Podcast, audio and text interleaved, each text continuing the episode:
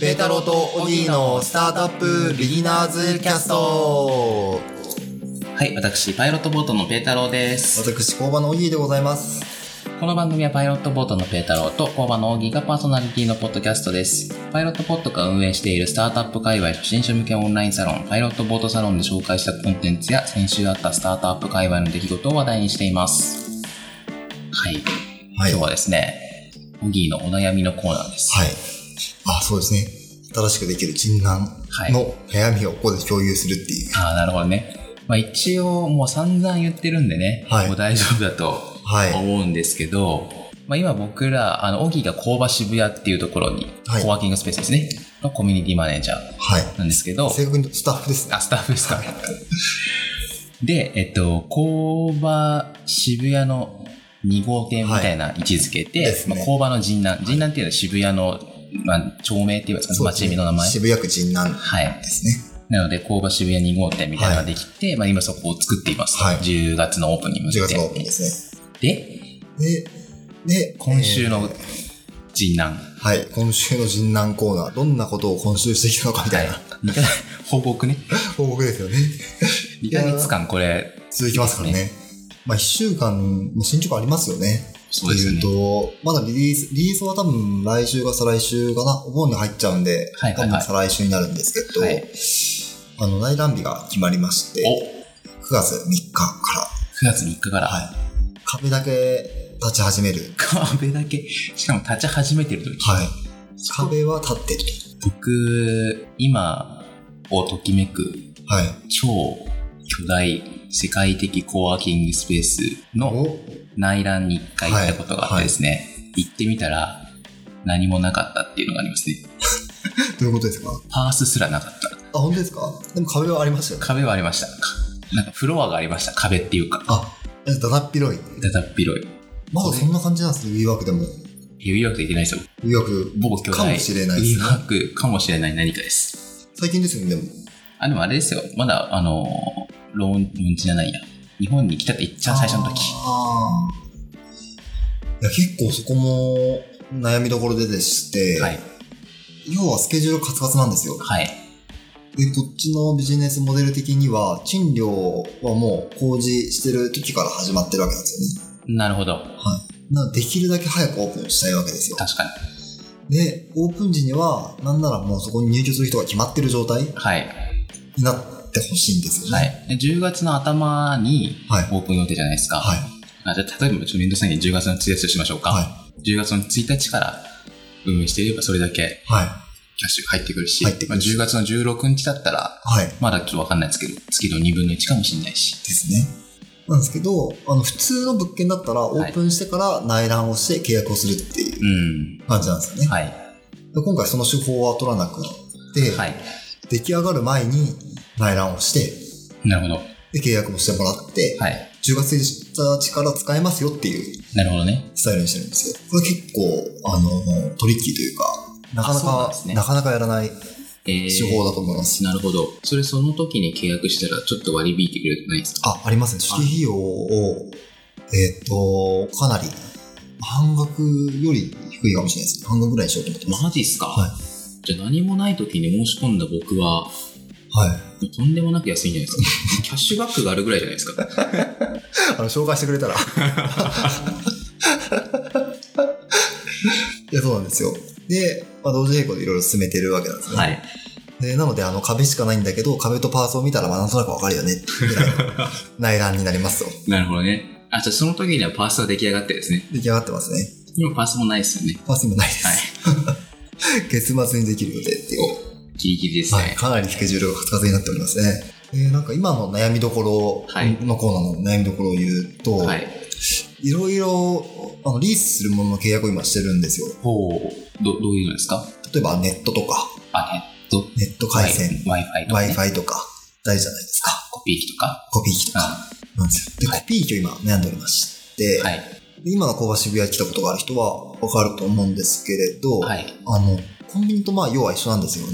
お金をチャリに入れて。はいはいはいで、やるタイプですよ。はい。はで、あのビジネスモデルみたいなところって、い。はい。実実はなんか誰も知らなかったんですよ工場チームというか会社の人とかもよく分かってなくって、はい。で、それだとあの新しい工場でどれがいいかっていうのがわかんないんですよ。はい。ちゃんと計算しましたと。ほう。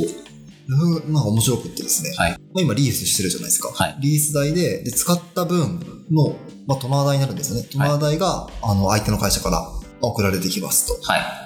で、こっちの売り上げとしては、会員さんが1枚10円とかはい。いるじゃないですか。それが利益になるわけですよ。あ、じゃあその、10円で1枚印刷するじゃないですか。はいその10円は工場に入るんですか購買に入ります。あ、そうなんですね。はい知らなかった。そうなんです。なんですけれど、その10円のうちインク代としてはい何円かは相手がもらってるんですよ。考え方としては。ああ、なるほどね。はい。で、そのうちのいくらかは、また、紙代でこっちが払ってるんですよね。はいはい。あ、払ったら工場が払って工場が払ってるんです、紙は。へえ、複雑ですね。複雑なんですよね。で、結局いくら払ってるのみたいな話をすると、はいまあ、トータルすると、まあ、2万円から3万円ぐらい、月。毎月払ってるわけなでるすほよ。どね。で、それを、なんか買えるサービスみたいなのほうが、すり放題っていう、すり放題。うん、複合機がありまして、はい。毎月、その月額定額の料金を払えば、はい。あのーまあ、す何枚吸っても、ほう。いくら使っても、ほう。まあ、ただですよと。ほう。っていうサービスがあるわけですよ。それは誰がやってるんですかそう、すり放題っていう会社がへえ。やってるサービスで、ちょっと、なんていうか、あの、印刷の質が落落ちる可能性がある。はいはいはい。まあ、けど全然あの、問題ないというか、はいはいはい。あの、プレゼン資料に使うぐらいだったら全然問題なくって、ほうほう。すごいクリエイティブなものをなんか作るとか、ああ、めちゃくちゃ綺麗に入れて、広告とかね。はい。っていうのはちょっと元にするのかもしれないですけど、はいはいはい全然十分ぐらいな。ああ、全然いいじゃないですか。まあそれどっちを導入しようかなっていうのを迷ってまはいすよ。はいはい。それで、のとみさんに聞きたいのは、はい。すり放題ってすごいメリットだなって思うわけですよ。はい。印刷すり放題って、スタートアップにとって結構まだ印刷する機会って、そうなんですよ。特に 2B の会社だと思うんですけど、はいもっと大きな会社に説明しに行くときに、やっぱ紙で印刷するっていうのがあるんですよね。はい。とか、あと僕とかだと多いのは、結構なんか何十ページに及ぶ資料、PDF とかをはい読むので、しかもメモしながらやりたいんで、まあ、印刷するってたまにあるんですけど、はい。はい。まあいかんせん、片面50円からだと。ですよね。で、それを例えば100ページだとすると、はいくらかかんねんみたいな感じじゃないですか。はい。あので、すり放題だったら、まあ助かりますよね。あ、ですよまあ、ね。もちろん金額にもよりますけどね。はい。気にしなくていいっていうのは楽でいいんですよね。楽でいいですよね。はい。いや、そうですよね。そこなんか悩みどころだなって思ってるんですけど、いまあランニングはちょっと上がるんですよ。って言っても、うん、 2万円ぐらい。今工、場全体でです。はいはいは今の、なんかリースが工場目線で作ってたんで、はいはいまあ、工場のそのなんか2万5千円ぐらい経費でい。はいは出てるお金のプラス2万円ぐらいでい。なるほど。使えますよと。で、会員が仮に100人いるとすると、はい1人当たり200円と。ですね。全然いいなっていう気もしますけだって200円だったら、もう4枚、5枚カラーですれば僕らはペイするじゃないですど。もか。うペイしますね。考え方としては。 そのビジネスモデルなんで成り立ってるんですかね。いや、ちょっと不思議ですよねは。実際そんなに印刷しないっていうことなんですかね。まあ昔ほどはしないですよね。釣り放題。言うても。なんかよく昔、学生の時とか、はい。大学にタダコピーってありましたよあね。りましたね。あれはなんか後ろにチラシがついてるみたいな。はい。うビジちネスモはデルです広よね。角なんで、そのコピー機屋さんははい。広告代で儲かってるから、印刷は別に少しぐらい安くても全然いいよみたいな感じですね。そうですよね。釣り放題はどうやっても勝ってんのかって、ちょっと謎ですね。はい。ちょっとそれはそれで調べてみたいですね。はい。なるほど、そこ迷ってると。い困ってますね。いんじゃないですか、定額で。ということで、そうっすね。はい。確かに100人いたら200円ですよね。はい。むしろ200円取って、200円をどっかで取るっていうこともあれですけどね。なんか、払いますよ、普通に。そうですよね。そそれはそうですよね。じゃあ、きっと工場人南は、釣り放題のコピー機が使えることになると思いかまもす。しれないですね。でそうか、そうするとあれですね、チャリーンとかもしなくていいんですね。しなくてもいいですね。すり放題ですもんね。はい。なるほど。まあ、多分、まあ、設定して、一応多分、なんだろうな、誤作動防止というか、になると思うんで、はいはい送った時点で印刷のところに行って、ピピってなんか押すみたいな、っはいはいはいはていうぐらいの手間かなとは。い。なるほどね。はい。ちなみにもしあれですね、もしチャリーン形式だったら、スイカとかで払えると僕は非常に嬉しいですね。ああ、いいですね。もう現金持つのめんどくさい。いや、ですよね。いやーそれで言うともう一個悩みがありまして、はい。今回現金をなくしたいんですよ。はい。すべて。なるほど。ちょっとその話、明日にしましょうか。あ、そうそうそう。は 結構いい話ができそうですね。キャッシュレス。なんかあの、先週、キャッシュレスの話もはいしましたもんね、フジロックのフジ話ロとッか。クちでょっとそこと絡めてしながら、は2日目行きましょい。う。いつから行きましょうか。はい。